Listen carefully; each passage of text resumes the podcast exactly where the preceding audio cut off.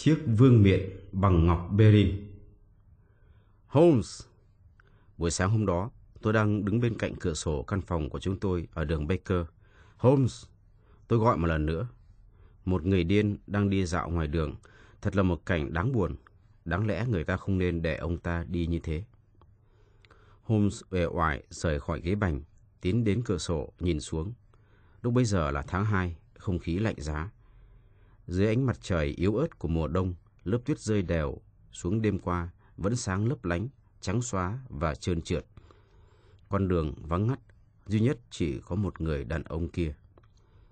Ông ta chạc 50 tuổi, thân hình cao lớn, vạm vỡ, dáng dấp có vẻ uy nghiêm trong bộ y phục màu sậm rất sang, với chiếc áo gót đen, chiếc nón mới toanh, đôi ghẹt sạch bóng và quần tây dài đúng mốt. Nhưng trong lúc này, cái phong cách uy nghiêm đều biến mất. Ông ta vừa chạy vừa nhảy như một người điên, hai tay cua lên cua xuống loạn xả, cái đầu lắc qua lắc lại và gương mặt nhăn nhó một cách thảm hại. Chuyện gì đã xảy đến với ông ta? Dường như ông ta đang tìm số nhà. Tôi nói, ông ta sẽ đến đây. Holmes đáp, vừa xoa hai bàn tay vào nhau. Đến đây à? Phải, ông ta đến gặp tôi để nhờ giải quyết một vấn đề khó khăn. Nhìn những triệu chứng của ông ta là tôi biết ngay. À, bạn thấy chưa? Tôi nói có sai đâu. Thật vậy, người đàn ông đó lao mình đến trước cửa nhà chúng tôi. Ông ta giật dây chuông mạnh đến nỗi tiếng chuông reo ầm ĩ khắp nhà. Một lát sau, ông ta đã vào phòng, miệng thở hồng hộc, hai tay vẫn còn cua lia lịa. Nhưng đôi mắt ông ta ẩn chứa một nỗi tuyệt vọng ghê gớm. Thoạt đầu, ông ta không thể nói được một tiếng nào cả, chỉ lắc lư thân mình và vò đầu vò tóc như một người sắp lên cơn điên. Rồi thình lình ông ta lao đầu vào vách tường. Chúng tôi vội kéo ông ta ra khỏi phòng. Holmes đỡ ông ta ngồi xuống một chiếc ghế, rồi cũng ngồi xuống bên cạnh, nắm lấy bàn tay ông ta và dịu dàng nói. Ông đến với tôi để kể cho tôi nghe câu chuyện của ông, phải không? Ông bị mệt vì đã chạy gấp đến đây. Ông hãy ngồi nghỉ cho đến lúc lấy lại bình tĩnh.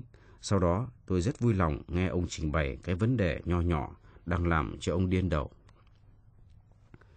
Người đàn ông ngồi im trong một hay hai phút. Chiếc cầm xẹ xuống, ông ta đang chiến đấu chống lại cơn xúc động. Rồi ông ta lấy khăn tay thấm mồ hôi chán, lau khô môi và quay về phía chúng tôi. Chắc các ông nghĩ là tôi điên phải không? Tôi chỉ thấy ông đang có một tai họa lớn, Holmes đáp. Và chỉ có Chúa mới biết nó lớn đến mức nào. Một tai họa đủ để làm cho tôi phải mất hết lý trí nó đã đổ ụp xuống đầu tôi với một sự đột ngột khủng khiếp. Hơn nữa, không phải chỉ có một mình tôi dính líu vào vụ này, nhân vật cao quý nhất trong xứ này cũng có thể bị đau khổ, trừ phi tìm được một cách giải quyết êm thấm. Xin ông hãy bình tĩnh lại, rồi cho tôi biết ông là ai và chuyện gì đã xảy ra. Holmes nói. Tôi là Alexander Holder, thuộc công ty ngân hàng Holder and Stevenson, đường Sydney Đó là tên của người hùn vốn trọng tuổi nhất trong ban điều hành của một công ty ngân hàng đứng thứ nhì ở thủ đô. Chúng tôi tò mò chờ ông ta kể lại câu chuyện.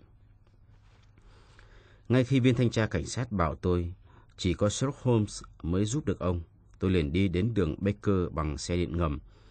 Và từ đó tôi chạy bộ đến đây, bởi vì với lớp tuyết dày như thế này, xe ngựa đi rất chậm Hẳn các ông cũng biết rằng một trong những cách thức bỏ tiền ra có lợi nhất là cho vay. Trong năm vừa qua, chúng tôi đã cho các gia đình quý tộc vay những số tiền rất lớn, thế chấp bằng những bức tranh, sách quý hoặc vàng bạc. Sáng hôm qua, tại ngân hàng, một người thư ký đem đến cho tôi một tấm danh thiếp. Đọc cái tên ghi trên đó, tôi giật nảy mình, bởi vì đó là một trong những gia đình thế gia vọng tộc lớn nhất. Đó là một vinh dự rất lớn cho tôi, và khi ông khách được đưa vào, tôi tìm cách khen một câu, nhưng ông ta ngắt ngang lời tôi. Ông Holder, tôi biết rằng ngân hàng của ông thường cho vay tiền. Ngân hàng chúng tôi vẫn thường cho vay khi người vay có cái gì để bảo đảm. Tôi cần ngay tức khắc 50 ngàn đồng bảng. Dĩ nhiên tôi vẫn có thể mượn của các bạn tôi một số tiền 10 lần lớn hơn số tiền nhỏ mọn này. Nhưng tôi thích xem việc này là một việc riêng mà tôi phải tự giải quyết lấy. Với địa vị của tôi, Mang ơn người khác là một điều nên tránh. Tôi có thể hỏi ngài muốn giữ số tiền đó trong bao lâu không? Thứ hai tới, người ta sẽ trả cho tôi một số tiền lớn và chắc chắn tôi sẽ hoàn lại cho ông cả vốn lẫn lời. Nhưng điều quan trọng nhất đối với tôi là phải có ngay 50 ngàn đồng bạc. Tôi sẽ lấy tiền túi của tôi ra cho ngài vay mà không đòi hỏi đảm bảo gì cả. Nhưng phương diện của tôi không cho phép tôi có được cái thích thú đó. Mặt khác, vì lẽ tôi hoạt động cho công ty nên tôi có bổn phận yêu cầu ngài có những bảo đảm cần thiết. Tôi thích như thế hơn. Ông ta đáp rồi đưa ra một chiếc hộp da màu đen hình vuông. Ông có nghe nói đến chiếc vương miện nạm ngọc Berin không? Đó là một trong những vật châu bảo quý giá nhất của đất nước. Đúng vậy. Ông ấy lấy cái hộp ra, chiếc vương miện đẹp lộng lẫy được đặt nằm trên một lớp nhung màu hồng. Nó có tất cả 39 viên ngọc Berin thật lớn, và cái khung bằng vàng của nó thì thật là vô giá. Trị giá của chiếc vương miện này tính ra ít nhất cũng là 100.000 đồng bảng. Tôi sẵn sàng giao nó cho ông giữ làm vật bảo đảm. Tôi cầm lấy chiếc hộp quý báu, nhìn chiếc vương miện, rồi nhìn người thân chủ. Phải chăng ông nghi ngờ giá trị của nó? Ông ta hỏi. Không, hoàn toàn không. Đúng hơn tôi tự hỏi. Vì sao tôi dám giao cho ông giữ một vật quý giá như thế, phải không? Ông đừng lo ngại gì cả. Ông tưởng rằng tôi sẽ hành động như thế sao? Nếu tôi không tuyệt đối chắc chắn có thể thu hồi nó lại trong bốn ngày nữa. Đây chỉ là một vấn đề thủ tục thôi. Theo ông, vật đảm bảo này có đủ không? Nhà quý tộc hỏi. Quá đủ. Ông Holder, xin ông hãy hiểu rằng tôi tin cậy sự kín đáo của ông và nhất là sự cảnh giác của ông. Chắc ông cũng hiểu rằng một vụ tai tiếng lớn sẽ xảy ra nếu có chuyện gì xảy đến cho vật này. Một vết chảy nhỏ cũng nghiêm trọng gần bằng với sự mất mát của nó. Ông hãy nghĩ rằng trên khắp thế giới không có những viên ngọc beryl nào có thể so sánh được với những viên ngọc này. Tuy nhiên, tôi vẫn giao chiếc vương miện cho ông giữ. Sáng thứ hai tôi sẽ đích thân đến lấy nó lại. Tôi gọi người thủ quỹ và ra lệnh cho anh ta trả ngay 50.000 đồng bảng. Tuy nhiên, khi còn lại một mình với chiếc hộp, tôi không khỏi lo sợ khi nghĩ đến cái trách nhiệm lớn lao đè nặng lên vai. Và tôi bắt đầu cảm thấy hối tiếc khi đã nhận lãnh bảo vật quốc gia này. Nhưng đã trễ rồi, không thể làm gì khác hơn. Tôi bèn cất nó trong tủ sắt riêng và tiếp tục làm việc. Chiều đến, trước khi về nhà tôi tự bảo không nên dại dột để lại trong văn phòng một vật quý báu như thế. Hàng trăm tủ sắt của ngân hàng đã từng bị phá rồi, và nếu chiếc tủ sắt của tôi bị phá, nếu chiếc vương miện biến mất, không, không thể để chuyện đó xảy ra, tôi quyết định mang nó về nhà, và sau đó cất kỹ bảo vật trong chiếc bàn giấy của phòng rửa mặt ở lầu 1. Bây giờ, thưa ông Holmes, tôi cần phải cho ông biết qua về những người ở trong nhà tôi. Tôi có hai người tớ trai đều ngủ ở bên ngoài nhà. Ba người tớ gái đã giúp việc cho tôi từ nhiều năm nay và họ là những người rất ngay thật. Một người tớ gái khác tên là Lucy mới vào được vài tháng nhưng cô ấy có một bản tính tốt. Đó là một cô gái khá xinh đẹp, lôi cuốn nhiều chàng trai si tình, thỉnh thoảng đến lạng vạng chung quanh ngôi nhà của chúng tôi. Đó là phần những gia nhân. Còn về phần gia đình tôi thì không có bao nhiêu người. Tôi quá vợ và chỉ có một đứa con trai duy nhất tên là Arthur. Thằng bé này là cả một sự tuyệt vọng của tôi, thưa ông Holmes. Khi vợ tôi qua đời, tôi dồn tất cả tình thương cho nó. Tôi không bao giờ từ chối nó một cái gì cả. Dĩ nhiên, tôi có ý định chuẩn bị cho nó kế nghiệp tôi ở ngân hàng, nhưng nó không có khiếu và cũng không ưa thích kinh doanh. Tính tình của nó không được thuần thục. Đến tuổi thành niên, nó gia nhập câu lạc bộ quý tộc và trở thành bạn thân của những nhà quý tộc giàu có sang trọng, giết thì giờ bằng những trò ăn chơi xa xỉ. Cùng với họ, nó vung tiền vào những canh bạc và vào những cuộc cá ngựa. Nó thường xuyên xin thêm tiền tôi, ngoài số tiền trợ cấp hàng tháng để thanh toán những món nợ.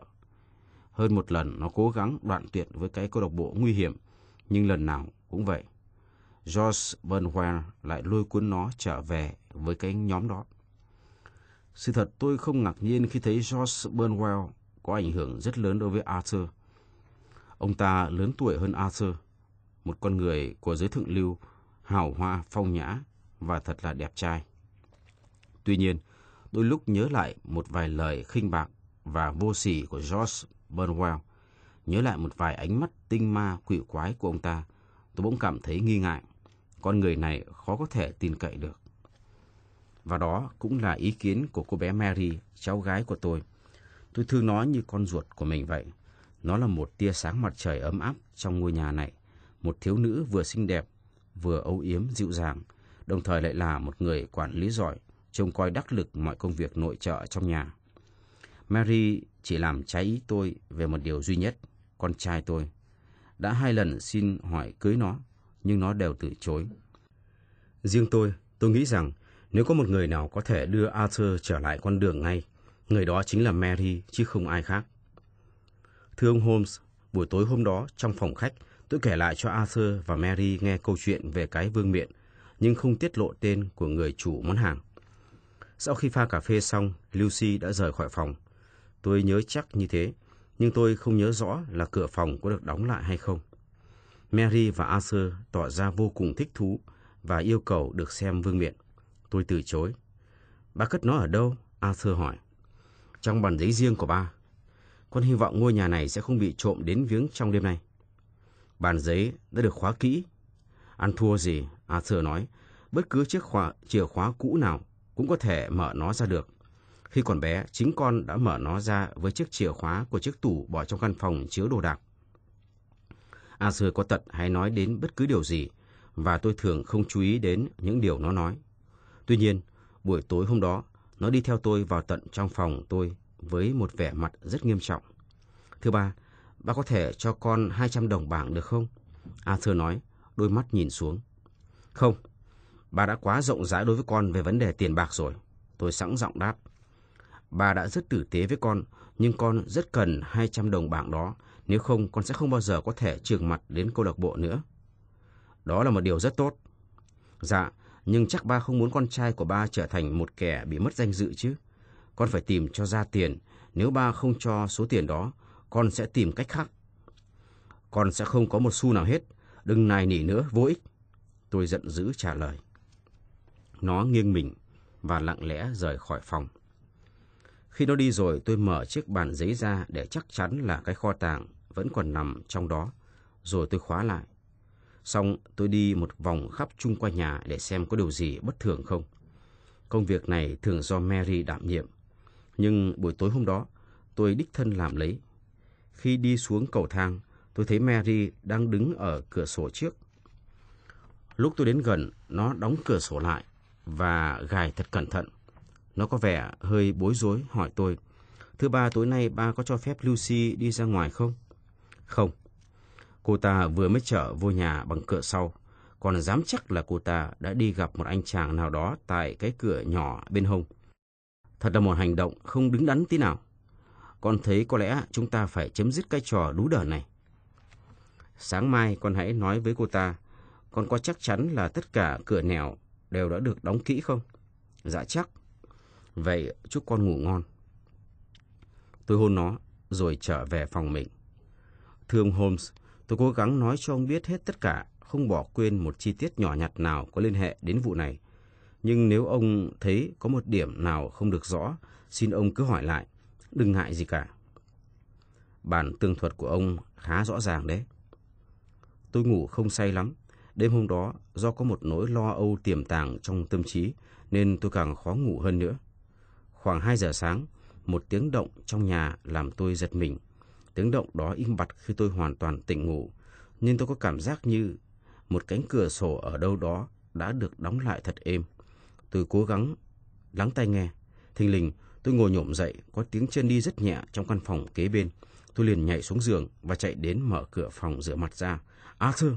Tôi kêu lên, thằng vô lại, thằng ăn cắp. Sao mày dám đụng đến chiếc vương miện đó? Bên cạnh chiếc đèn trong đã được tôi vặn nhỏ lại hồi đầu hôm. Thằng khốn nạn chỉ mặc áo sơ mi với quần dài, hai tay đang cầm chiếc vương miện. Dường như nó đang cố gắng hết sức để vặn hay bẻ cong chiếc vương miện lại. Nghe tiếng la của tôi, nó buông chiếc vương miện rơi xuống sàn nhà, gương mặt tái mét. Tôi lượm chiếc vương miện lên thật nhanh và xem xét nó. Một góc bằng vàng với ba viên ngọc berin gắn vào đó đã bị xích mất. Thằng bất hiếu! Tôi giận dữ hét lên, mày đã phá hư nó rồi. Thế là tao bị ô nhục suốt đời. Mày ăn cắp ba viên ngọc rồi phải không? Ăn cắp? Nó lặp lại. Phải, mày đã ăn cắp mất ba viên ngọc Berin. Tôi hét lớn, nắm vai nó, lắc mạnh. Nhưng có thiếu viên ngọc nào đâu. Thiếu ba viên, mày vừa là một thằng nói láo, vừa là một thằng ăn cắp. Bà đã gọi con bằng những danh từ mà con không thể chấp nhận được. Con không thể chịu đựng những lời nhục mạ của ba được nữa. Con sẽ không nói thêm một tiếng nào về vụ này. Con sẽ rời khỏi nhà của ba và sẽ tự lo lấy thân con. Mày sẽ rời khỏi nhà tao giữa hai cảnh sát. Tôi hét lớn giận dữ. Vụ này sẽ được đưa ra công lý. Tao thề như thế. Con sẽ không nói gì cả. Nó đáp với một vẻ quyết liệt mà tôi chưa bao giờ trông thấy nơi nó. Ba đã muốn gọi cảnh sát đến thì hãy để cảnh sát làm việc. Trong lúc đó, mọi người trong nhà đã thức dậy. Mary là người đầu tiên chạy vào, trông thấy chiếc vương miện và nhìn gương mặt của Arthur. Nó đoán biết hết câu chuyện, kêu lên một tiếng và ngã quỵ xuống sàn nhà bất tỉnh. Tôi cho chị bồi phòng đi gọi cảnh sát đến. Lát sau, một thanh tra và một cảnh sát viên đến. Arthur nãy giờ vẫn khoanh tay đứng im, vẻ mặt bực tức, lên tiếng hỏi tôi có ý định tố cáo nó về tội ăn cắp hay không. Tôi trả lời với nó rằng vụ này không còn là một vụ riêng tư nữa và tôi muốn pháp luật được thi hành triệt để. Ít nhất, xin ba đừng cho bắt con ngay bây giờ. Vì quyền lợi của ba cũng như của con, xin ba hãy để cho con đi ra ngoài trong 5 phút. Phải chăng mày muốn bỏ trốn hay mày muốn cất giấu mấy viên ngọc? Ý thức được tất cả tình trạng khủng khiếp của tôi, tôi năn nỉ nó nên nhớ rằng vụ này có thể gây ra một tai tiếng ghê gớm, ảnh hưởng tai hại đến uy tín của quốc gia. Tất cả những nguy cơ đó hãy còn có thể tránh được, chỉ cần nó cho tôi biết ba viên ngọc bây giờ ở đâu. Con đủ lớn khôn để nhận thức được tất cả tầm quan trọng của vụ này và nhìn thẳng vào nó. Con đã bị bắt quả tang, không một lời thú nhận nào có thể làm giảm tội lỗi của con được. Nhưng con có thể được khoan hồng bằng cách nói cho ba biết những viên ngọc đó ở đâu, ba sẽ tha thứ hết. Ba hãy để dành sự tha thứ cho những kẻ nào cần đến nó. Arthur quay lưng lại với tôi và cười gằn. Thấy không còn cách nào thuyết phục được nó nữa, tôi đành giao nó cho viên thanh tra cảnh sát canh giữ. Liền đó, nó bị lục soát, cảnh sát cũng lục soát phòng riêng của nó và tất cả những góc kẹt ở trong nhà. Nhưng vẫn không tìm thấy gì, và nó vẫn không nói một tiếng nào. Sáng nay, nó đã bị tống giam, còn tôi, sau khi đã làm xong tất cả những thủ tục cần thiết, tôi liền chạy đến đây. Hiện tại, cảnh sát đã thú nhận bất lực. Thưa ông Holmes, nếu thấy cần phải tiêu xài những gì, xin ông hãy cứ tự nhiên. Tôi đã treo một phần thưởng một ngàn đồng bảng. Chúa ơi, chỉ trong một đêm, tôi đã mất hết danh dự và đứa con trai duy nhất. Ôi, làm sao bây giờ? Ông ta đưa hai bàn tay lên ôm mặt, lắc qua lắc lại, miệng nói lầm bầm những lời vô nghĩa như một đứa trẻ. Sherlock Holmes ngồi im lặng trong vài phút, đôi mày nhíu lại, mắt nhìn đăm đăm vào ngọn lửa trong lò sưởi. Ông có thường tiếp khách không? Holmes hỏi. Tôi không tiếp ai cả, ngoại trừ người hùn vốn và gia đình của ông ta, hoặc thỉnh thoảng một người bạn của Arthur. Thời gian gần đây, George Burnwell có đến nhà tôi nhiều lần. Ngoài ra, không có ai khác. Ông có thường hay đến chỗ này, chỗ kia chơi không? Arthur thì có. Mary và tôi ở nhà. Cả Mary và tôi đều không thích đi chơi. Đó là một điều lạ lùng đối với một thiếu nữ. Nó có một bản tính trầm lặng. Và lại, nó cũng không còn bé gì nữa. Đã 24 tuổi rồi. Theo lời ông kể lại, vụ này cũng đã gây cho cô ấy một cơn xúc động ghê gớm, phải không? Phải. Cả cô ấy lẫn ông đều không còn một chút nghi ngờ gì nữa về sự có tội của con trai ông. Còn nghi ngờ gì nữa khi chính mắt tôi trông thấy chiếc vương miện nằm trong hai bàn tay của nó. Đó chưa phải là một bằng chứng để buộc tội. Có phải phần còn lại của chiếc vương miện đã bị hư hại không? Phải, bị cong vẹo. Vậy ông không nghĩ rằng con trai của ông đang tìm cách uốn nó lại hay sao? Ông đang cố gắng làm những gì có thể làm được cho nó và cho tôi, nhưng đó là một công việc quá khó khăn. Tại sao nó lại có mặt ở đó? Để làm gì vậy? Với chiếc vương miện trong tay. Và nếu nó vô tội, tại sao nó không nói, mà cứ im lặng? Đúng. Và nếu cậu ấy có tội, tại sao cậu không bịa ra một điều nói láo thay vì im lặng? Trong vụ này còn có nhiều chi tiết kỳ lạ. Về cái tiếng động đã đánh thức ông dậy, Ý kiến của cảnh sát như thế nào? Cảnh sát nói tiếng động đó có thể do Arthur gây ra khi nó đóng cửa phòng của nó lại. Rất khó tin, không một người nào sắp sửa làm một hành động bất lương lại đóng sầm cửa phòng của mình lại để đánh thức người khác dậy. Còn về ba viên ngọc, họ tiếp tục lục lọi trong nhà với hy vọng sẽ tìm lại được chúng. Họ có nghĩ đến việc tìm kiếm ở bên ngoài ngôi nhà không? Có. Tất cả khu vườn đã được xem xét rất tỉ mỉ, không sót một chỗ nào. Thưa ông, vụ này phức tạp nhiều hơn là ông cảnh sát đã tưởng lúc ban đầu. Xin ông hãy xét kỹ lại giả thiết của ông. Ông cho rằng con trai ông đã rời khỏi phòng của cậu ấy để đi vào phòng rửa mặt của ông. Một hành động rất liều lĩnh. Mở ban giấy của ông ra, lấy chiếc vương miện, dùng hết sức lực bẻ gãy một góc nhỏ của nó, rồi trở ra khỏi phòng, đi đến một chỗ ích nào đó để cất giấu ba viên ngọc và cất giấu một cách tài tình đến độ không ai có thể tìm ra được. Rồi cậu ấy lại mang 36 viên ngọc còn lại đi trở vào căn phòng, nơi mà cậu ấy rất dễ dàng bị phát giác. Nào, tôi xin hỏi ông, một giả thiết như thế có đứng vững không? Nhưng như vậy thì theo ông còn có giả thiết nào khác nữa? Ông chủ ngân hàng kêu lên với một cử chỉ tuyệt vọng. Mà nếu những động cơ của nó là ngay thật, tại sao nó không nói lên cho tôi biết? Công việc đầu tiên của chúng ta là sẽ làm sáng tỏ điểm này. Vậy nếu ông bằng lòng, chúng ta sẽ cùng đi đến Streatham. Ở đó chúng ta sẽ xem xét thật kỹ một số chi tiết. Holmes yêu cầu tôi cùng đi với anh và ông Holder. Tôi nhận lời ngay. Thú thật, cũng như Holder tôi thấy người thanh niên đó đã phạm tội rõ ràng. Nhưng tin tưởng nơi tài nhận xét và suy luận ít khi sai lầm của Holmes, tôi vẫn còn một vài hy vọng. Ngay từ đầu, Holmes đã bác bỏ giả thiết quá giản dị về sự có tội của Arthur.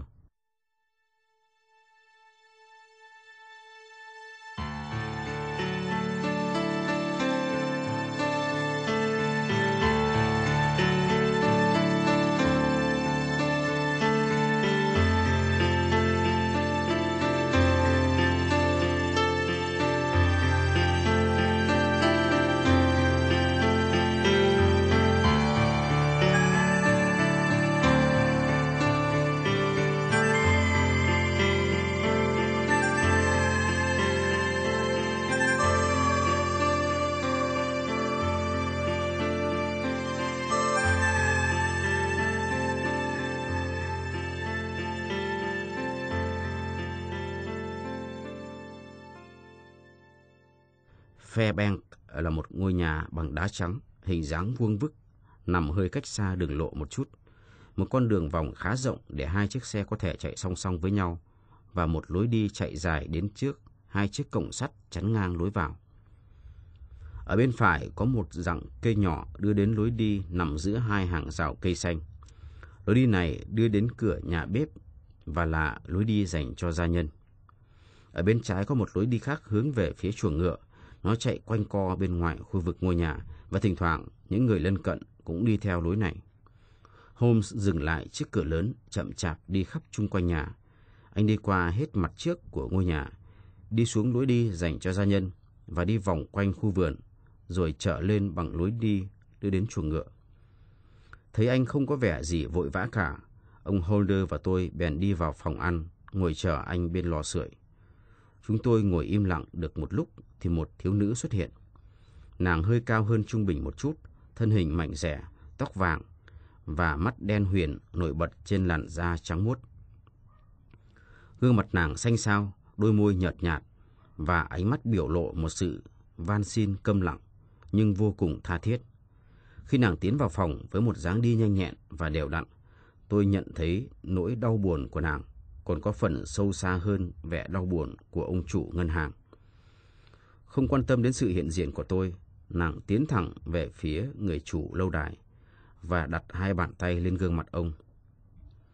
Ba đã bảo người ta thả anh Arthur ra chưa?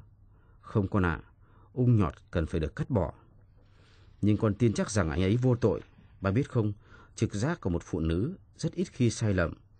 Bà sẽ hối hận khi đã tỏ ra quá khắc nghiệt. Nếu nó vô tội, tại sao nó lại làm thinh? Ai có thể biết được, có lẽ anh ấy giận ba đã nghi ngờ anh. Làm sao ba không nghi ngờ nó được? Chính mắt ba trông thấy nó cầm chiếc vương miện mà. Ồ, anh ấy chỉ xem thôi. Bà hãy tin con, anh ấy không có tội. Bà hãy bỏ quá cái vụ này đi. Thật là một điều ghê gớm khi nghĩ rằng a sư bị ở tù. Bà sẽ không bỏ qua vụ này trước khi tìm lại thấy được viên ngọc. Thay vì bỏ qua, bà đã mời từ London về một thám tử đại tài sẽ làm sáng tỏ tất cả. Bà tin chắc như thế. Có phải là ông đây không? Nàng hỏi, vừa nhìn vào mặt tôi. Không, bạn của ông ấy. Trong lúc này, thám tử đang đi vòng theo lối đi đưa đến chuồng ngựa. Lối đi đưa đến chuồng ngựa? Nàng nhướng đôi mày đen lên. Ông ấy có thể hy vọng tìm được gì ở đó. Và chắc là ông ấy đây rồi. Thưa ông, tôi hy vọng rằng ông sẽ chứng tỏ được sự vô tội của anh Arthur. Tôi tin chắc là anh ấy bị hàm oan. Tôi hoàn toàn đồng ý với cô. Và cũng như cô, tôi hy vọng sẽ chứng tỏ được sự vô tội của cậu ấy. Holmes đáp, vừa quay trở lại tấm chùi chân để chùi sạch lớp tuyết bám vào đôi giày anh. Chắc là tôi đang được hân hạnh nói chuyện với cô Mary, phải không? Cô có thể cho phép tôi hỏi cô một vài câu không? Xin ông cứ hỏi, tôi rất muốn điều bí mật khủng khiếp này được làm sáng tỏ. Về phần cô, cô không có nghe gì cả trong đêm vừa qua? Không, cho đến khi bác tôi bắt đầu la lớn lên, lúc đó tôi mới chạy xuống. Khi đóng những cửa lớn và cửa sổ, cô có đóng kỹ tất cả những cửa sổ không? Có. Sáng nay tất cả những cửa sổ đó vẫn còn được đóng kín chứ? Vâng. Một trong những chị bồi phòng có một tình nhân, phải không? Và tối hôm qua cô có báo cho ông chủ biết rằng chị ấy đã đi ra ngoài để gặp anh ta? Phải, lúc chị ấy pha cà phê trong phòng khách, có lẽ chị ấy đã nghe bác tôi nói về chiếc vương miện. Tôi hiểu, cô suy ra rằng chị ấy có thể đã đi ra ngoài để báo cho tình nhân biết và cả hai người đó đã sắp đặt kế hoạch để lấy trộm chiếc vương miện.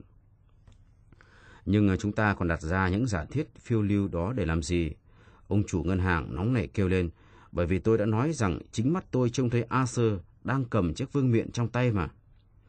Xin ông hãy kiên nhẫn một chút, chúng ta còn phải trở lại với giả thiết này, với chị bồi phòng đó. Cô Mary, cô đã trông thấy chị ấy trở vào bằng chiếc cửa nhà bếp phải không? Phải. Khi tôi đi xem xét coi cửa nhà bếp đã đóng kín chưa, tôi trông thấy chị ấy lướt êm vào nhà. Trong sương mù, tôi cũng vẫn trông thấy tình nhân của chị. Cô có biết anh ta không? Có chứ, anh ta tên là Francis. Anh ta đứng ở bên trái của nhà bếp, nghĩa là hơi xa một chút trong lối đi, Holmes nói. Phải.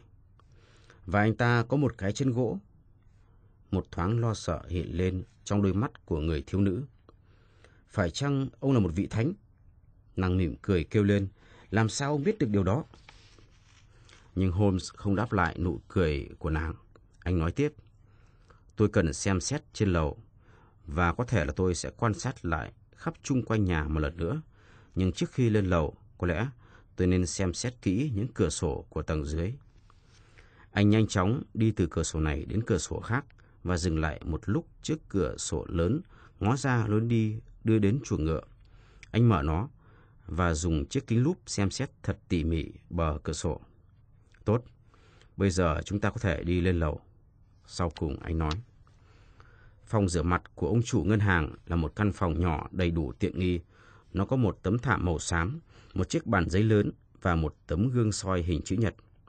Holmes tiến đến chiếc bàn giấy và nhìn chăm chú vào ổ khóa. Ông thường mở nó bằng chìa nào? Chiếc chìa mà con trai tôi đã chỉ chìa khóa của chiếc tủ để trong phòng bỏ đồ đạc không dùng đến nữa. Nó có ở đây không? Nó ở trên bàn. Holmes lấy chiếc chìa khóa và mở bàn giấy ra. Chìa khóa này không gây một tiếng động nào cả.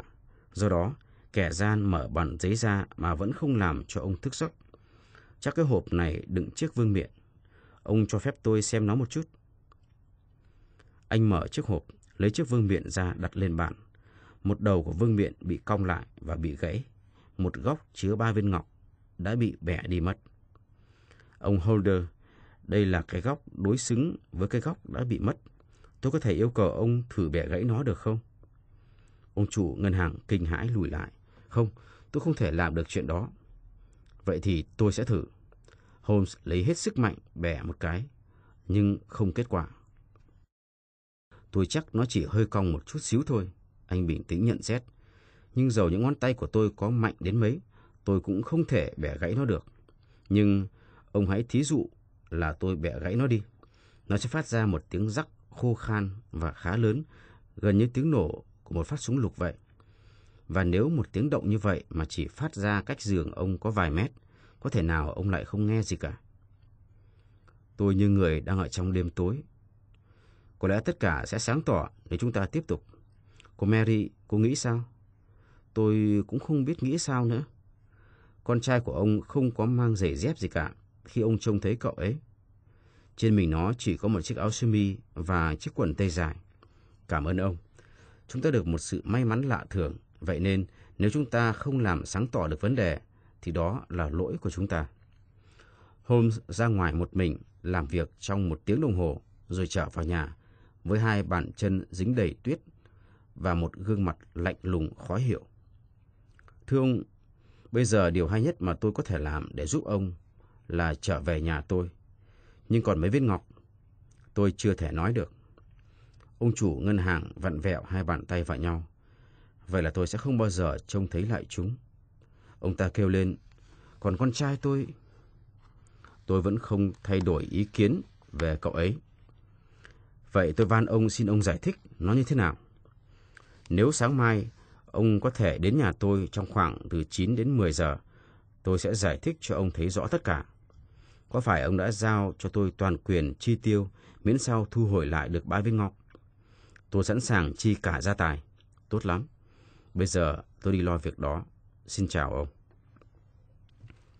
Trong chuyến đi trở về, tôi tìm cách dò hỏi, nhưng Holmes trả lời rất vu vơ. Chúng tôi về đến nhà trước 3 giờ chiều. Holmes chạy thẳng vào phòng. Vài phút sau anh trở ra, cải trang thành một anh bồi. Cổ áo cuốn tròn, bộ đồ sờn rách với chiếc cà vạt đỏ và đôi giày mòn gót. Như thế này là được rồi. Anh nói, vừa ngắm nghía mình trong gương. Trong vụ này có thể là giả thuyết của tôi đúng, nhưng cũng có thể là tôi sai lầm. Dẫu sao, rồi ra tôi cũng sẽ biết rõ sự thật. Anh cắt một lát thịt bò nướng kẹp nó vào giữa hai miếng bánh mì và ra đi. Khi anh trở về, tôi vừa uống xong tách trà. Trông anh có vẻ vui tươi thấy rõ. Anh cầm một chiếc giày cũ ở đầu sợi dây dày, đong đưa nó qua lại rồi ném nó vào một góc phòng. Tôi rót cho anh một tách trà. Tôi chỉ về một chút rồi lại đi ngay để tiếp tục cuộc điều tra. Ở đâu vậy? Ở, ở tận đầu kia của vùng West End. Và tôi không biết giờ nào tôi sẽ về. Vậy anh không cần chờ tôi. Có triển vọng không? Không tệ lắm. Tôi đã đi đến Simham nhưng không vào nhà. Vụ này là một vấn đề nhỏ rất lý thú. Thôi, tôi chỉ còn vừa đủ thì giờ để thay đồ. Qua những lời nói có vẻ hơi mơ hồ của anh, tôi hiểu anh đã đạt được những kết quả rất khả quan. Chờ đến khuya vẫn chưa thấy anh về, tôi bèn đi ngủ.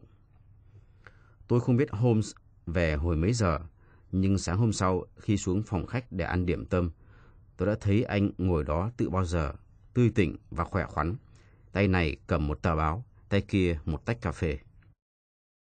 Xin lỗi đã không đợi anh để cùng ăn, nhưng chúng ta có hẹn với thân chủ, và bây giờ đã hơn 9 giờ rồi. Thật vậy, dường như tôi vừa mới nghe có tiếng chuông reo. Quả đúng là nhà tài chính của chúng tôi, nhưng chỉ mới có một đêm mà ông tiểu tụy hẳn. Ông tiến vào phòng với một vẻ mệt mỏi và đờ đẫn. Tôi đẩy một chiếc ghế bành đến cho ông, và ông liền ngồi phịch xuống. Không biết tôi đã làm gì nên tội. Cách đây hai hôm tôi còn là một người thịnh vượng và sung sướng, nhưng hôm nay tôi là một người khốn khổ nhất trên đời họa vô đơn chí. Con nhỏ đã ra đi rồi. Mary bỏ đi rồi à? Phải, sáng nay, phòng nó trống trơn, trên bàn có một lá thư. Ngày hôm qua trong cơn đau buồn, tôi có trách nó rằng tất cả câu chuyện thê thảm này sẽ không xảy ra nếu trước kia nó bằng lòng kết hôn với Arthur. Trong thư, nó nhắc đến lời trách móc đó. Thưa bác rất thân yêu của con. Con thấy rằng con là nguyên nhân gây ra tai họa cho bác. Rằng nếu con đã hành động khác hơn, thì tai họa đó đã không xảy đến. Với ý nghĩa này ám ảnh trong đầu, con sẽ không bao giờ có thể sung sướng được ở trong nhà bác nữa. Vậy tốt hơn con nên vĩnh viễn từ biệt bác. Xin bác đừng lo lắng gì cả cho tương lai của con. Con không thiếu thốn gì đâu. Nhất là xin bác đừng tìm kiếm con, mà mất thì giờ vô ích. Dầu còn sống hay chết, mãi mãi con vẫn là cháu Mary thương yêu của bác. Ông Holmes Mary có tự tử không? Không, cô ấy đã chọn giải pháp tốt nhất. Ông Holder, tai họa của ông sắp chấm dứt rồi. Thế à? Nhưng Ngọc đâu? Ông có nghĩ rằng một ngàn đồng bảng cho mỗi viên ngọc là một số tiền quá lớn không? Tôi sẵn sàng trả 10 ngàn đồng. Không cần nhiều đến thế, chỉ cần ba ngàn đồng, cộng thêm một số tiền thưởng nhỏ nữa, phải không? Ông có mang theo cuốn ngân phiếu không? Đây bút đây, ông chỉ cần viết một ngân phiếu 4 ngàn đồng bạc thì mọi việc sẽ êm đẹp cả. Ông chủ ngân hàng mừng quính, tay run run viết tờ ngân phiếu. Holmes đi đến bản giấy của anh, lấy ra một miếng tam giác nhỏ bằng vàng, có gắn ba viên ngọc berin và ném nó lên bàn. Nó đây rồi, ông đã tìm ra nó. Người chủ ngân hàng nói lắp bắp. Tôi thoát nạn rồi, thoát nạn rồi. Ông siết chặt những viên ngọc sát ngực. Ông còn mắc nợ một điều khác nữa, ông Holder. Holmes nói với một vẻ nghiêm khắc. Tôi còn mắc nợ. Ông ta hỏi lại, vừa cầm cây bút trở lên. Hãy nói cho tôi biết bao nhiêu, tôi vui lòng trả. Không, ông không mắc nợ tôi gì cả. Nhưng ông phải thiết tha xin lỗi con trai ông. Đó là một tâm hồn cao quý. Trong vụ này cậu ấy đã hành động một cách dũng cảm và cao thượng. Arthur không ăn cắp sao? Tôi đã nói với ông ngay hôm qua và tôi nói lại với ông ngày hôm nay. Không, chắc chắn chứ. Và chúng ta hãy chạy đến nhà giam báo cho nó hay. Cậu ấy biết rồi. Sau khi tìm ra được sự thật, tôi có đến nhà giam nói chuyện với cậu ấy. Vì cậu ấy không chịu mở miệng nên tôi đã nói cho cậu ấy biết hết mọi điều. Cậu ấy nhìn nhận tôi suy diễn đúng sự thật và cậu ấy giải thích thêm vài chi tiết hãy còn hơi lờ mờ. Cái tin về cô Mary sẽ khiến cậu ấy nói hết mọi việc cho ông biết. Tôi van ông, xin ông hãy nói hết cho tôi nghe. Vâng, nhưng tôi buộc phải bắt đầu bằng sự việc đau lòng nhất cho ông. Thủ phạm là Mary và George Burnwell. Bây giờ họ đã trốn rồi. Con bé à, không thể có chuyện đó. Khốn thay, đây không phải là chuyện có thể hay không có thể, mà đây là chuyện có thật. Cả ông lẫn con trai ông đều không hiểu rõ bản chất của George Burnwell. Đó là một trong những người nguy hiểm nhất ở nước Anh, một tay cờ bạc bịp, một kẻ sát nghiệp, một tên lưu manh bất trị, một kẻ không có lương tâm. Cô cháu gái của ông hoàn toàn không biết gì cả về hắn. Khi ông ta bắt đầu tán tỉnh cô ấy, cũng như ông ta đã tán tỉnh hàng trăm phụ nữ trước cô ấy, Mary đã hãnh diện, nghĩ rằng cô là người đầu tiên và cũng là người duy nhất làm cho trái tim ông ta rung động. Chỉ có quỷ mới biết được những gì tên lưu manh đó đã nhỏ to với Mary. Có điều chắc chắn là trong vòng tay của hắn, nàng đã trở thành một món đồ chơi. Gần như đêm nào hai người cũng lén lút gặp nhau. Tôi không tin, không thể tin được. Ông chủ ngân hàng hét lớn lên, gương mặt màu xám như cho. Tốt. Vậy tôi sẽ kể cho ông nghe những gì đã xảy ra ở nhà ông đêm hôm đó. Khi ông đi vào phòng thì Mary lẹn ra khỏi phòng cô ấy và đến đứng bên chiếc cửa sổ dây ra lối đi dẫn tới chuồng ngựa và nói chuyện với tình nhân đang đứng ở bên ngoài. Dấu chân của gã bất lương in rõ trên tuyết trong suốt thời gian ông ta đứng gần bên cửa sổ. Mary đã nói với ông ta về chiếc vương miện. Lòng tham của kẻ bẩn thỉu liền nổi dậy và ông ta thuyết phục nàng đánh cắp bảo vật. Vừa nghe sau những lời dụ dỗ đó, Mary bỗng trông thấy ông đang đi xuống cầu thang. Cô vội vã đóng cửa sổ lại và kể cho ông nghe chuyện chị bồi phòng.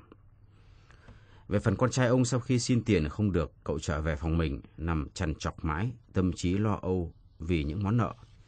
Lúc nửa đêm, cậu nghe có tiếng bước chân đi nhẹ nhàng qua cửa phòng mình. Cậu liền ngồi dậy nhìn ra ngoài hành lang và kinh ngạc thấy Mary đi vào trong phòng rửa mặt của ông. Sinh nghi, cậu liền mặc vội vào người một chiếc sơ mi và chiếc quần tây dài, rồi đứng núp trong bóng tối.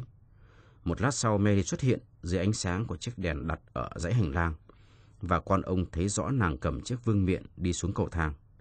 Kinh hãi, cậu liền chạy đến ẩn mình sau tấm màn gần cửa phòng ông. Tại đó, cậu thấy cô gái nhẹ mở chiếc cửa sổ lớn, trao vương miện cho một kẻ nào ở bên ngoài, rồi nhanh chóng đóng cửa sổ lại và trở về phòng của nàng. Cho tới khi nào Mary vẫn còn đứng đó, Arthur không thể làm gì được mà không gây tai tiếng cho người mà cậu thương yêu. Nhưng khi nàng đi rồi, cậu liền chạy xuống cầu thang với đôi chân trần. Cậu mở chiếc cửa sổ lớn, nhảy ra ngoài tuyết và lao mình trên lối đi dẫn đến chuồng ngựa. Đằng trước cậu hiện ra lờ mờ bóng một người đàn ông đang chạy. George Burwell cố gắng chạy trốn, nhưng Arthur đã tiến sát đến ông ta. Hai người chiến đấu với nhau, con ông nắm giữ một đầu của vương miện và gã sở khanh nắm giữ đầu kia. Con trai ông đã nện cho tên lưu manh một vết khá nặng ở phía trên mắt. Rồi thình lình, một tiếng rắc khô khan vang lên. Nhưng con trai ông nhận thấy mình đã giật lại được vương miện, liền chạy trở về nhà, đóng cửa sổ lại, leo lên phòng rửa mặt của ông. Chính lúc cậu ấy nhận thấy chiếc vương miện đã bị bẻ cong và cố gắng uốn cho nó thẳng lại, thì ông xuất hiện. Có thể nào như thế chăng? Ông chủ ngân hàng nói thì thầm. Và lúc đó, ông đã làm cho cậu giận dữ với những lời mắng nhiếc thậm tệ, nhưng cậu đã chọn giải pháp cao thượng nhất, im lặng để giữ bí mật cho nàng. Thế là bây giờ tôi mới hiểu tại sao con nhỏ đã la lên một tiếng và bất tỉnh khi nó trông thấy chiếc vương miện. Ông Holder đau đớn nói, Chúa ơi, tôi thật là u mê, và con tôi đã xin tôi để nó đi ra ngoài trong 5 phút. Thằng bé muốn đi trở lại chỗ nó đã đánh nhau với tên ác ôn để tìm ra miếng vương miện bị bẻ. Ôi, tôi rất có lỗi với con tôi. Khi đến nhà ông, tôi liền đi một vòng khắp chung quanh, hy vọng tìm được những dấu chân trong tuyết. Tôi biết rằng đêm hôm trước đó tuyết không có rơi và không khí lạnh giá được giữ được nguyên vẹn những dấu vết. Tôi men theo lối đi dành cho gia nhân, nhưng ở đây đã có quá nhiều dấu chân dẫm lên nhau và tôi không thể phân biệt được gì nữa. Tuy nhiên, tôi cũng nhận ra rằng cách cửa nhà bếp không xa, một người đàn bà đã dừng lại và nói chuyện với một người đàn ông. Một dấu tròn ở một bên chứng tỏ người đàn ông này có một cái chân gỗ. Sau đó, tôi đi khắp khu vườn, nhưng tôi chỉ tìm thấy ở đó những dấu chân lộn xộn khắp nơi. Tôi cho đó là những dấu chân của các cảnh sát. Trái lại, khi đi theo lối đi dẫn đến chuồng ngựa, tôi đã khám phá được cả một câu chuyện rất dài và rất phức tạp. Chính những dấu chân còn in rõ mồn một trên tuyết đã kể cho tôi biết. Có hai loại dấu chân song song với nhau, dấu chân của người mang giày và dấu chân của người đi trên không. Những dấu chân trần này chỉ có thể là của con trai ông. Lần theo những dấu chân đó về phía ngôi nhà, tôi đi đến chiếc cửa sổ lớn. Ở đó tôi thấy dấu chân của người mang giày in rất sâu xuống lớp tuyết, chứng tỏ người đó đã đứng đây một lúc khá lâu, có lẽ là để chờ đợi. Rồi, vẫn lần theo những dấu chân, tôi quay trở lại đầu kia của lối đi. Cách chừng 100 mét, tôi nhận ra được chỗ hai người đã dừng lại đối diện với nhau. Lớp tuyết bị trà đạp hỗn loạn ở đây chứng tỏ đã có một cuộc chiến đấu dữ dội xảy ra. Sau cùng, tôi tìm thấy vài giọt máu. Vậy là tôi đã không lầm. Người mang giày đã tháo chạy xuống phía dưới của lối đi. Một vết máu nhỏ ở đây chứng tỏ là chính hắn đã bị thương. Hắn chạy ra đến con đường lớn, nhưng đến đây thì mất dấu của hắn, bởi vì lề đường và lòng đường đã được quét sạch. Tuy nhiên, khi trở vô nhà, tôi đã dùng kính lúp xem xét thật kỹ bờ và khung của chiếc cửa sổ lớn. Tôi liền nhận ra ngay có một người đã nhảy qua đó để trở vào nhà. Tôi thấy rõ dấu của một bàn chân còn ướt trên bờ cửa sổ. Lúc bây giờ, với những chi tiết được thu thập và phân tích như thế, tôi đã có thể dựng lên một giả thuyết. Có một người đàn ông đã đứng chờ ở bên ngoài chiếc cửa sổ lớn. Một kẻ nào đó ở trong nhà đã đem chiếc vương miện xuống trao cho hắn. Con trai ông đã bắt gặp được sự việc này. Cậu đuổi theo tên trộm, đánh nhau với nó. Mỗi người cố gắng lôi kéo chiếc vương miện về phía mình. Và hai sức lực của hai người cộng lại đã làm cho chiếc vương miện bị gãy một góc. Con trai ông đã thu hồi lại được chiếc vương miện, nhưng đã bỏ lại ba viên ngọc trong tay gã địch thủ ác ôn. Cho tới đó, mọi sự đều rõ ràng hợp lý. Vấn đề đặt ra bây giờ là tìm xem tên trộm đó là ai và kẻ nào ở trong nhà đã đem chiếc vương miện xuống cho hắn. Trong vụ này chắc chắn ông không phải là người đã đem vương miện xuống cho tên trộm. Vậy chỉ còn cô cháu gái của ông và những chị bồi phòng. Nhưng nếu thủ phạm là những chị bồi phòng thì không có lý do gì Arthur lại im lặng. Vậy chỉ còn có Mary. Và tôi biết rằng Arthur rất thương yêu cô ta. Điều này đủ để giải thích tại sao cậu chịu câm như hến. Tôi nhớ lại rằng ông đã bắt gặp Mary đứng ở bên chiếc cửa sổ đó, rằng nàng đã ngất xỉu khi mắt trông thấy chiếc vương miện mà nàng tưởng rằng đang ở trong tay kẻ đồng lõa của nàng. Thế là giả thiết của tôi đã trở thành sự thật. Nhưng ai có thể là kẻ đồng lõa của nàng? Dĩ nhiên đó phải là một gã tình nhân, bởi vì không ai đủ sức làm cho nàng quên được ông. Tôi biết rằng ông rất ít khi đi ra ngoài chơi, và con số những người bạn thân của gia đình ông cũng rất ít. Nhưng trong số đó có George Burnwell, một người đàn ông bị tai tiếng rất nhiều đối với giới phụ nữ. Có lẽ chính ông ta là người đồng lõa của Mary và chính ông ta đang giữ những viên ngọc bị mất. Dầu Arthur có biết rõ ông ta là tiền trộm, ông ta vẫn có thể được an toàn bởi vì Arthur sẽ không dám tiết lộ ra một điều sẽ gây ra tai tiếng cho gia đình cậu. Lúc bây giờ tôi cải trang thành một người bồi, đi đến nhà gã quý tộc. Anh này cho tôi biết là đêm vừa qua ông chủ của anh ta đã vô ý tự gây ra một vết thương ở mặt. Và sau cùng, với 6 xu tôi mua được một đôi giày cũ của chủ anh ta. Tôi liền chạy thẳng một mạch đến Streamham để đọ xem những dấu chân ở đó có đúng với kích thước và hình dạng của bàn chân ông ta hay không. Nó y chang. Tối hôm qua, ông Holder nói, tôi có trông thấy trên lối đi đưa đến chuồng ngựa một gã bụi đời ăn mặc rách dưới. Chính là tôi đó. Sau khi đã biết chắc tên trộm đó chính là George Burnwell, tôi trở về nhà thay quần áo. Đến đây, vai trò của tôi trở thành khó khăn. Bởi vì tôi hiểu rằng không nên làm dùm beng vụ này, cốt để tránh cho ông khỏi bị tai tiếng. Tôi cũng biết rằng George Burnwell là một tên táng tận lương tâm, chắc chắn hắn sẽ khai thác cái thế kẹt của ông. Lúc đầu hắn chối leo lẻo, nhưng khi tôi kể rõ từng chi tiết sự việc xảy ra đêm hôm đó, hắn liền trở mặt sức sược và chụp lấy cái chùy treo trên vách tường. Tôi lập tức dí súng vào thái dương hắn. Tôi đề nghị với hắn cho tôi chuộc lại ba viên ngọc với giá ba ngàn đồng bạc. Hắn chặt lưỡi. Thật là xui, tôi chỉ bán có 600 đồng thôi. Tôi bèn bắt buộc hắn phải cho tôi địa chỉ người mua. Đổi lại tôi hứa sẽ không lôi hắn ra tòa. Tôi chạy thẳng một mạch đến nhà người đó. Và sau một hồi trả giá, tôi thầu lại được ba viên ngọc với giá một ngàn đồng bạc mỗi viên. Xong tôi liền đi gặp con trai ông để cho cậu ấy biết rằng tất cả đã được giải quyết tốt đẹp. Lúc bây giờ đã 2 giờ sáng rồi, tôi chỉ còn nghĩ đến một việc đi ngủ. Sau một ngày làm việc cực nhọc như thế, đây là một sự nghỉ ngơi rất xứng đáng đấy chứ. Và đó là một ngày đã cứu nước Anh thoát khỏi một vụ tai tiếng xấu xa. Ông chủ ngân hàng kết luận, vừa đứng lên. Thưa ông, tôi không thể tìm ra được những lời nào để bày tỏ hết lòng biết ơn của tôi đối với ông. Nhưng xin ông tin chắc rằng mãi mãi tôi không bao giờ quên ơn ông. Bây giờ tôi chạy đến gặp con trai tôi để xin nó tha thứ cho tôi. Về phần con bé Mary đáng thương đó, hành động dại dột của nó đã làm cho tôi tan nát cả lòng. Với khả năng xét đoán tài tình của ông, ông có thể cho tôi biết bây giờ nó ở đâu không? Cô ấy đang ở nơi mà George Burnwell đang ở. Chẳng bao lâu, ông ta sẽ nhận một sự trừng phạt còn lớn hơn cả tội lỗi của ông ta nữa.